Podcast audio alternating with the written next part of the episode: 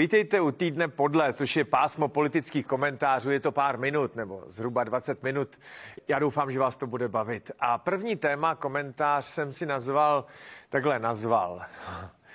Eh, Andrej Babiš eh, asi bude prezidentem a proč? Jo? Ne, že bych byl nějak zvlášť nadšený z představy, že Andrej Babiš bude prezident. Myslím si, že nevím, jestli bude prezident, to teda opravdu netuším, ale spíš bych řekl takhle musíme si začít zvykat na představu, že na Pražském hradě po Miloši Zemanovi bude Andrej Babiš. A teď se budu snažit vysvětlit vám, proč. Jo. Ty průzkumy, které teď vypadají, jsou takový, že Andrej Babiš je buď v čele pelotonu, anebo, nebo na druhém místě za Petrem Pavlem. Ještě před několika týdny um, liberální média a lidé, kteří nemají rádi Andreje Babiše, byli takový jako nadšený, že Andrej Babiš ztrácí, že prezidentem nebude. Pak se chvilku stejná média a lidé, kteří ho nemají rádi, trochu opíjeli představou, že teda dobře, když se pustil do té bitvy o prezidentský trůn, teda o prezidentský úřad, no tak ve druhém kole neuspěje, protože je moc lidí, kteří ho nemají rádi. Jo. Ve druhém kole totiž se začíná znovu, tam ty průzkumy už nejsou a je celkem jedno, kolik který kandidát má procent a tak. Začíná se od nuly. A vycházelo se z toho, že Andrej Babiš teda má tolik nepřátel, který mu neumožní být zvolen, jo? že má víc než půlku lidí, kteří ho nesnášejí. A teď se vám budu snažit okomentovat tuhle tu tezi. Myslím si, že ta teze už neplatí. Andrej Babiš spoléhá na to, že nespokojených lidí, kteří nejsou rozhodnuti, koho budou volit prezidentský volbě, bude přibývat a že lidé eh, tu svoji špatnou sociální situaci, nebo spíš strach z toho, co bude, dá, budou dávat do souvislosti s prezidentskou volbou, protože to je teď v dohledné době de facto jediný způsob, jak vyjádřit svoji nespokojenost. Jo. Tak můžete ji demonstrovat, anebo můžete volit prezidentem někoho, kdo říká, že to ta vláda dělá blbě. Jo. Žádnou jinou možnost nemáte. Jo. V dohledné době žádné volby nejsou. Komunální volby máme za sebou, tam lidi ale chápou, že v komunálních volbách se nerozhoduje sociální politika státu a tak podobně to by ty volby musely dopadnout úplnou katastrofou pro vládní koalici, aby s ní dokázali zatřást. Pamatujete si, že třeba Vladimír Špidla z čela vlády odstoupil po prohraných evropských volbách. Jo? To, to byla taková doba, kdy politici, když cítili, že ztrácí podporu veřejnosti, tak nabídli své funkce k dispozici. Takže Vladimír Špidla odstoupil z pozice předsedy vlády České republiky, protože ČSSD prohrála v evropských volbách což by dneska teda nikdo neudělal, jo, to je jako celkem zřetelný. Ale Andrej Babiš bude prostě soustředovat teď ty hlasy nespokojených lidí, jo, ze sociální situací, se situací ze, ve státě, s cenami a tak dále. Tak, to je tahle věc. Mezi jeho hlavní soupeře teď zcela evidentně patří Danuše Nerudová a Petr Pavel. Jo, tohle ty dva kandidáti, Petr Pavel, Danuše Nerudová. Podle mého soudu ten marketingový nebo ta marketingová mašinerie hnutí ano teď pracuje na plné obrátky a říkají, a teď to je můj komentář, a říkají, tenhle ten ve druhém kole není vhodný, protože je Babišovi příliš podobný. Jo. Oba dva mají komunistickou minulost, oba dva byli spolupracovníci komunistických tajných služeb, přičemž Andrej Babiš byl spolupracovníkem a zdá se agentem uh, té civilní složky, zatímco eh, Petr Pavel byl agentem nebo spolupracovníkem té vojenské složky, vojenského spravodajství a tak. To není moc dobrý, to je příliš podobný, je to trochu riskantní. Danuše Nerudová je žena, nemá s žádn, politikou žádnou zkušenost, lidé od ní, oni nechtějí číst a slyšet uh, nějaké uh, dehonestující věci, protože je to krásná žena, tak trochu česká Čaputová, na její minulosti toho mnoho nenajdeme jako špatného, vyjma nějakého skandálku Mendelovy univerzity, že tam docházelo k nějakému plagiátorství, ale to je jako slabý.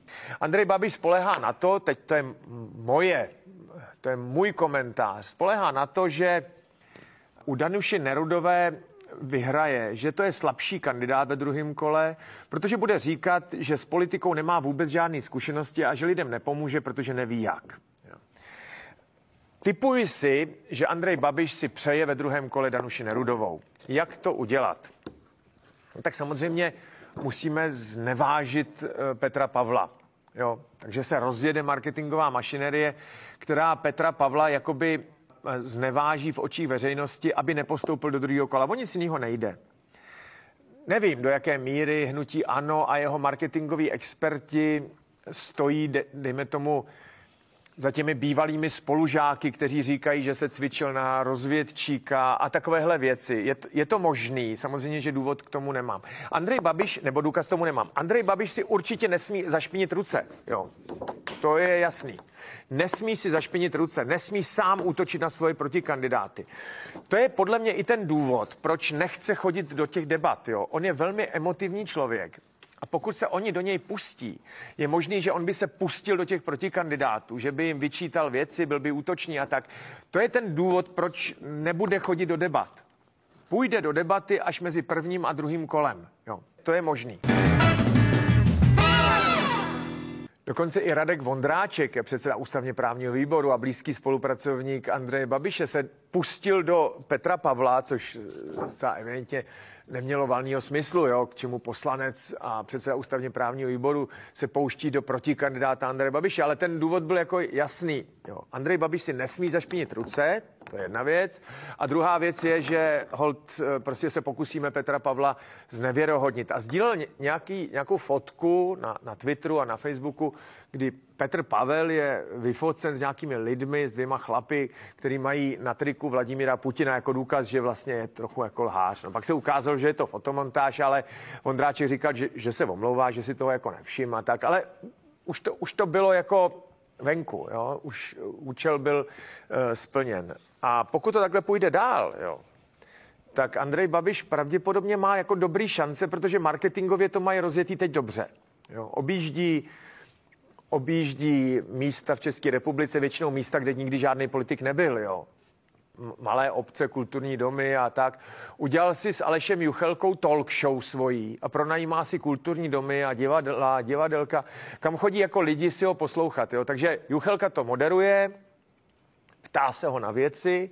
Juchelka je zkušený moderátor, lidi ho znají a je to poslanec zahnutí ano a udělali si svoji jako talk show. Jo, to je jako takovou talk show, Juchelka a Babiš. A objíždí prostě republiku a funguje to dobře. Jo. Oproti tomu kan- kampaň těch ostatních kandidátů vypadá tak trochu jako amatérsky, tak trochu jako polouraženě, že hold Andrej Babiš má marketingovou mašinerii a oni nemají. No, ale obávám se, že já jsem se snažil teď být eh, jako opravdu spravedlivý, nikomu nestranit, ale Andrej Babiš to má rozjetý líp. Tak a teď další komentář. Jestli ta volba vůbec bude. Protože Nezlobte se na mě, jo. to, co předvedlo ministerstvo vnitra, tam je nějaký náměstek, já už nevím, jak se jmenuje, odpovědný za ten civilně eh, správní úsek. Jo. A tenhle ten civilně správní úsek ministerstva vnitra rozhodl o vyřazení 12 kandidátů na prezidenta, že nesplnili tu, ty podmínky. Jo? A ty podmínky jsou relativně jako čitelné. Musím vám být více než 40 roku, musíte být eh, českým občanem, nesmíte být odsouzen za vlezradu a musíte být způsobilý k právním úkonům. Tyhle ty čtyři podmínky splnili všichni, jo, to je jasný. A pak je tam jedna pátá podmínka a to je podpora podpora kandidatury, která je předepsána 50 tisíci podpisy, 20 poslaneckými, pod, nebo 50 tisíci podpisy lidí, 20 poslaneckými podpisy a nebo 10 senátorskými podpisy. No a v tom je ten problém, protože ministerstvo vnitra vyřadilo jako těch kandidátů 12, ale pojďme se věnovat třem, jo, který e, stojí za zmínku. Karel Janeček, což byl občanský kandidát, ten tam předložil, myslím, já nevím, 60 tisíc podpisů a oni mu je neuznali, neuznali mu jich tolik, že to nevyšlo, jo? uznali mu jich 48 tisíc a udělali to tak, že se udělal nějaký jako vzorek, jo, zkontroloval a pak se vyšlo ze sociologické úvahy, že pokud vzorek nevyhovoval, no tak stejně to bude vypadat u všech ostatních. Nějaký takovýhle výpočet udělali. Aby se tomu rozuměli, to je podobné jako u průzkumu veřejného mínění. Jo, když dělají politický průzkum, tak sociologové spočítají, kolik lidí je ve věku 45 až 50 ve městech žijících, ve městech velikosti nad 100 tisíc obyvatel, anebo žijících na vesnici a vydělávajících 10 tisíc, 20 tisíc, 30 tisíc a tak. Udělá se takzvaný jako reprezentativní vzorek obyvatelstva. To, když vám v těch průzkumech říkají reprezentativní vzorek, tak to je takhle ty sociologové spočítají. A pak z každého toho vzorku lidí se vemou, dejme tomu tři nebo čtyři nebo takhle, a vychází se z toho, že i kdyby jich bylo 50, tak ten výsledek toho průzkumu už bude pořád stejný, nebo se lišit plus minus uh, uh, velmi málo. Tak proto se to takhle udělá. Proto v průzkumu veřejného mínění je třeba vzorek 1500 lidí. No, protože ty sociologové řeknou, že více zbytečný, že to dopadne stejně, i kdyby jich bylo 50 tisíc. No, takhle. To je sociologie, to je věda. A podobným způsobem postupovalo to ministerstvo vnitra, že vzalo vzorek těch podpisů, no, jak to udělali, to nevíme, a část z nich neuznali. Ty zkontrolovali a řekli, ne, ne, ne, tohle, toto. A u toho Janečka to dopadlo tak, že mu neuznali ani vlastní podpis. Jo že tam, kde je číslo občanky, tak tam na začátku měla snad být jako dvojka, ale ona vypadala jako jednička nebo co. Takže ten, to číslo té občanky jako nesouhlasilo, takže oni ten jeho podpis jako vyřadili. Což je zcela evidentní nesmysl. Jo.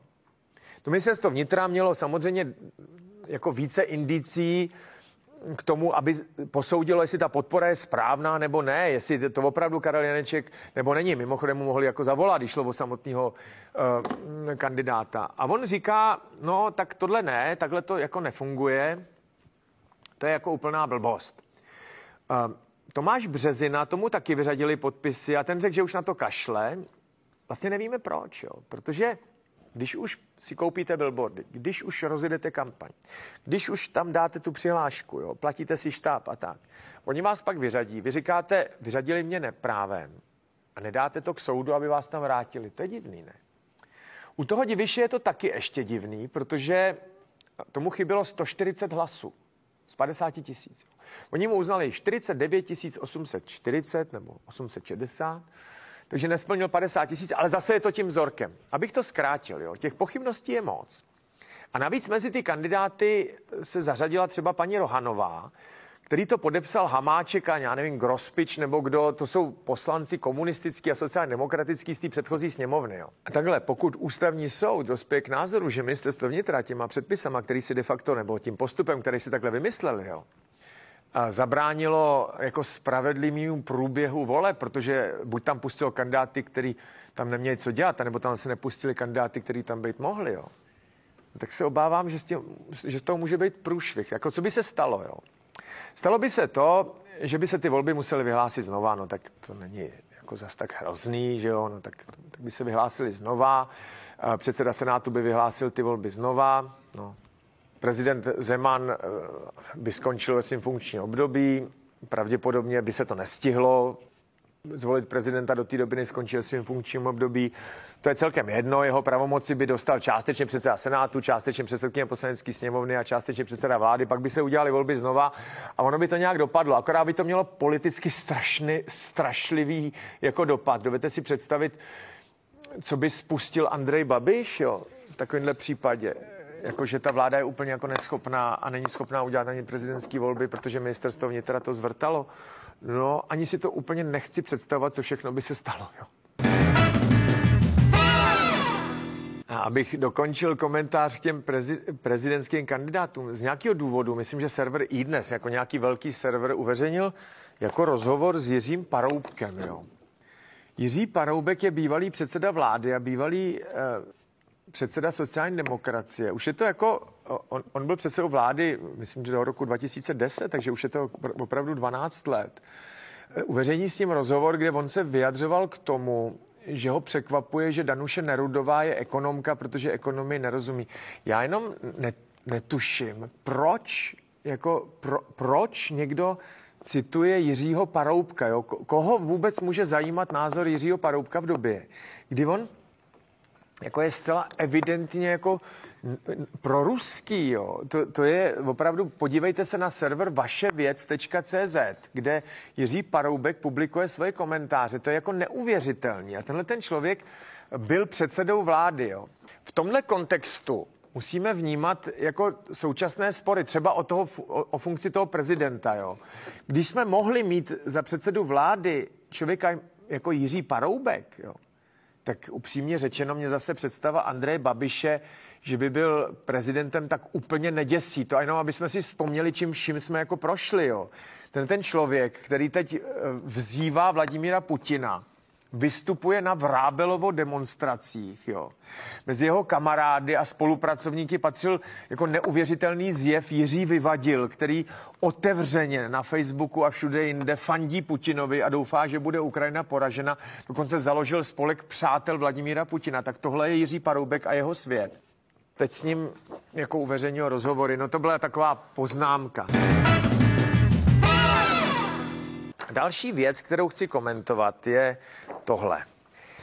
A Petr Kramný, jo. Petr Kramný je odsouzený vrah. Dostal 28 let za vraždu svojí dcery a svojí ženy, jo. Ostravský krajský soud teď rozhoduje o návrhu na obnovu procesu, což by znamenalo, že pokud by povolili obnovu procesu, tak ten původní rozsudek se ruší, jo? No, že prostě je volný pak by se postupovalo tak, že buď půjde domů, prostě je volný, anebo soud rozhodne o vazbě na Petra Kramného, jo, protože eh, jde o obnovu pro, procesu. A, a ten proces poběží celý znova, jo, takže by vlastně postupoval tak, jakože policie navrhne uvalení vazby, státní zástupce musí navrhnout uvalení vazby a, a soud by teda po dobu procesu ho držel ve vazbě, to znamená, že by z toho kriminálu jako by nevyšel. To samozřejmě nevím, jak by státní zástupce se nakonec tvářil na uvalení vazby, nebo to nechci předjímat, jo. Ale podle toho, co, co tam jako vyplavává, já nevím, jo, obhajoba, co dělá to doktorka Rejšková, jeho, jeho advokátka, navrhuje důkazy, zejména výslechy znalců, který říkají, že není možné podle fotografií z místa činu aby ta vražda se stala elektrickým proudem. Jo? A nějak to tam jako dokazovali fotografiemi, kdy vražda se stala eh, elektrickým proudem a pak dávali fotografie z místa činu v tom Egyptě a do, dovozovali, že to není možný, jo? Že, to, že takhle to být nemohlo. Těch znalců bylo několik. Ta teorie Petra Kramného, jeho obhajoby je taková, že pravděpodobně došlo k tomu, že jeho žena zemřela na dehydrataci a slabost a dcerka se pravděpodobně udusila vlastními zvratky, protože jim bylo špatně, měli střevní potíže. To samozřejmě nevíme. Potíž je v tom, a to je na, tam je na té věci jako podezřelý, jo, že vzorky, jako histologické vzorky tkání, obětí, byly zničeny. Jo. A to, to je jako zvláštní. To uznejte, že to je zvláštní, protože vlastně teď nelze ta tvrzení ověřit, protože ty vzorky eh, byly zničeny. To znamená, nelze to žádným způsobem jako napravit. Pokud vzorek histologicky je zničen, no, tak to ne, nelze zhojit. No, nevím, uvidíme. Každopádně hned tak se Petr Kramný toho rozsudku nebo rozhodnutí o té obnově ne, nedočká, protože soud oznámil, že to vyhlásí až v únoru a že on teď Vánoce stráví teda ve vězení s tím, že bude doufat. Jo. Jestli se stane to, že soud to zamítne, tak se z toho kriminálu nedostane určitě, protože jiná, jiný opravný prostředek není možný. Je možné, že ten soud to zamítne i z toho důvodu, že nejsou splněny podmínky pro tu obnovu. Že ty důkazy, které jsou předloženy, neuzná, jo, ty znalecké posudky a tak. Protože v tom zákoně je napsáno, v tom trestním zákoně, že musí mít předloženy takové důkazy, aby byl obnoven proces, které bez viny obžalovaného nebo odsouzeného nemohly být uh, předloženy v tom původním řízení. Jestli jsou tyhle znalecké posudky, bude považovat za důkazy, které jako nemohly být předloženy. To samozřejmě na tom soudu v Ostravě. V únoru budeme vědět, dříve ne. Já jsem chtěl upozornit na, na, na tu problematiku a okomentovat to. Nechci vůbec ovlivňovat soud, ani se k tomu vyjadřovat, protože opravdu vůbec netuším, ale ta situace vypadá teda no minimálně zajímavě. A když jsme u těch soudů, teď něco na odlehčení, jo. Ve Francii zasedal kasační soud, jo, ke kterému uh, dal žalobu chlapík, který byl před sedmi lety vyhozen z firmy, jo, jakože ta výpověď je neplatná a tak. A on mu vyhověl, potud by jako nešlo o nic zvláštního, proč bychom my tady komentovali nějakou žalobu o platnost nebo neplatnost výpovědi ze zaměstnání ve Francii, že jo. Ale zajímavá je ta kauza, jo. Ten chlapík byl vyhozen z toho důvodu, že s ním nebyla zábava, že byl smutný, jo. A bylo to proto, že to byla nějaká konzultační firma, která se zakládala na tom, že jsou tam všichni šťastní, jo, že jsou jako happy a tak. A oni pořádali firemní večírky a takový ten team building. Pamatujete si na to team building? To se podle mě už dneska nedělá, jo? nevím, netuším. A, a oni se měli jako všichni bavit na tom team buildingu a tak. A on prej se nebavil, byl smutný a oni dospěli k názoru, že do té firmy nepatří, protože je smutný, že se nesměje a vyhodili ho. A teď mu budou muset doplatit vejplatu za sedm let, protože soud dospěl k názoru, že být smutný není důvodem pro výpověď. Tak prosím vás, jestli jste dneska smutný jako já, tak váš, váš smutek není důvodem pro výpověď, jo? A zůstaňme v takovém odlehčenějším tónu. Jo. Eh, Petr Pavel teď pořádá takovou tu kontaktní část té kampaně, což vlastně dělá jako všichni ty prezidentský kam, kandidáti a objíždí teda místa v České republice a schází se s lidmi, jo, a vysvětluje své názory tak. To je jako důležitý. Jo. Ne, ne ani tak proto, eh, kolik lidí oslovíte, tak Chápejte, jo. Včera tady byla Alena Schillerová u mě v televizi a na tu debatu s ní se dívalo přes 100 tisíc lidí. Jo. To než byste oslovili 100 tisíc lidí, jo, tak to by trvalo, že jo. To prostě není žádná legrace. I kdyby na jeden meeting jako přišlo 500 lidí, což je úplně plný kulturní dům, no tak si dovedete představit, že byste takových meetingů jo, museli udělat spoustu, že jo, to je jasný. Ale ta kontaktní část té kampaně je důležitá proto, že lidi si o tom mluví, že ten chlapík je sympatický, že přijel k nám, jako do obce, tady dlouho žádný politik nebyl, to je jako od něj milý a tak. Je to důležitý pro tu pověst. Jo. A teď tu pověst té kontaktní kampaně Petra Pavla eh, kazí čl, člověk jménem Jaroslav Barták. Jo. Jaroslav Barták je ten doktor Čuně, jo, to je ten chlapík, který si tady založil nějaký jako Lion klub, tomu říkali, nebo něco takového a zval si tam politiky na debaty a různý podnikatele a, a, a státní úředníky a ministry a tak. A, a vyvolával okolo sebe dojem, že je hrozně jako mocný, jo. A znásilňoval svoje asistentky. Jo, vymáhal si sexuální služby tím, že jim vyhrožoval, že pokud to oznámí, no tak je zničí, že má spoustu kontaktů a že má kontakty na policii a v médiích a všude a že, že je prostě zničí. No a ty ženský se zalekly, akorát po letech uh, se jedna odhodlala, ukázalo se, že jich byla celá řada a byl odsouzen do vězení, odseděl si myslím 8 let uh, a před dvěma měsíci ho pustili. On v tom vězení ještě plánoval třeba takové věci, jakože uteče z vězení tím, že přiletí vrtulník na dvůr věznice, do kterého on naskočí a on odletí do Běloruska, jo? nebo že uh, plánoval vraždu uh, několika lidí, včetně známého pražského advokáta a nějaký, nějakých dalších lidí jako z vězení a tak. Uh, ten člověk se evidentně žije v nějakém prapodivném světě. A teď dospěl k názoru, že může pomoct Petru Pavlovi v kandidatuře. Tak buď je to jeho nápad, jo, a pak to svědčí o tom, že z toho vězení možná propuštěn být jako neměl, že to v té hlavě, že mu tam jako štracha. E, takhle ne každý, kdo komu štracha jako v hlavě patří do vězení, akorát jestli mu štracha v palici, tak by se mohl dopustit znova nějaký znásilnění nebo nějaký násilný trestný činnosti, což by asi jako nikdo nechtěl. A nebo ho tam nasadil nějaký protipavlovský agent. Jiný důvod, proč se to děje, mě nenapadá.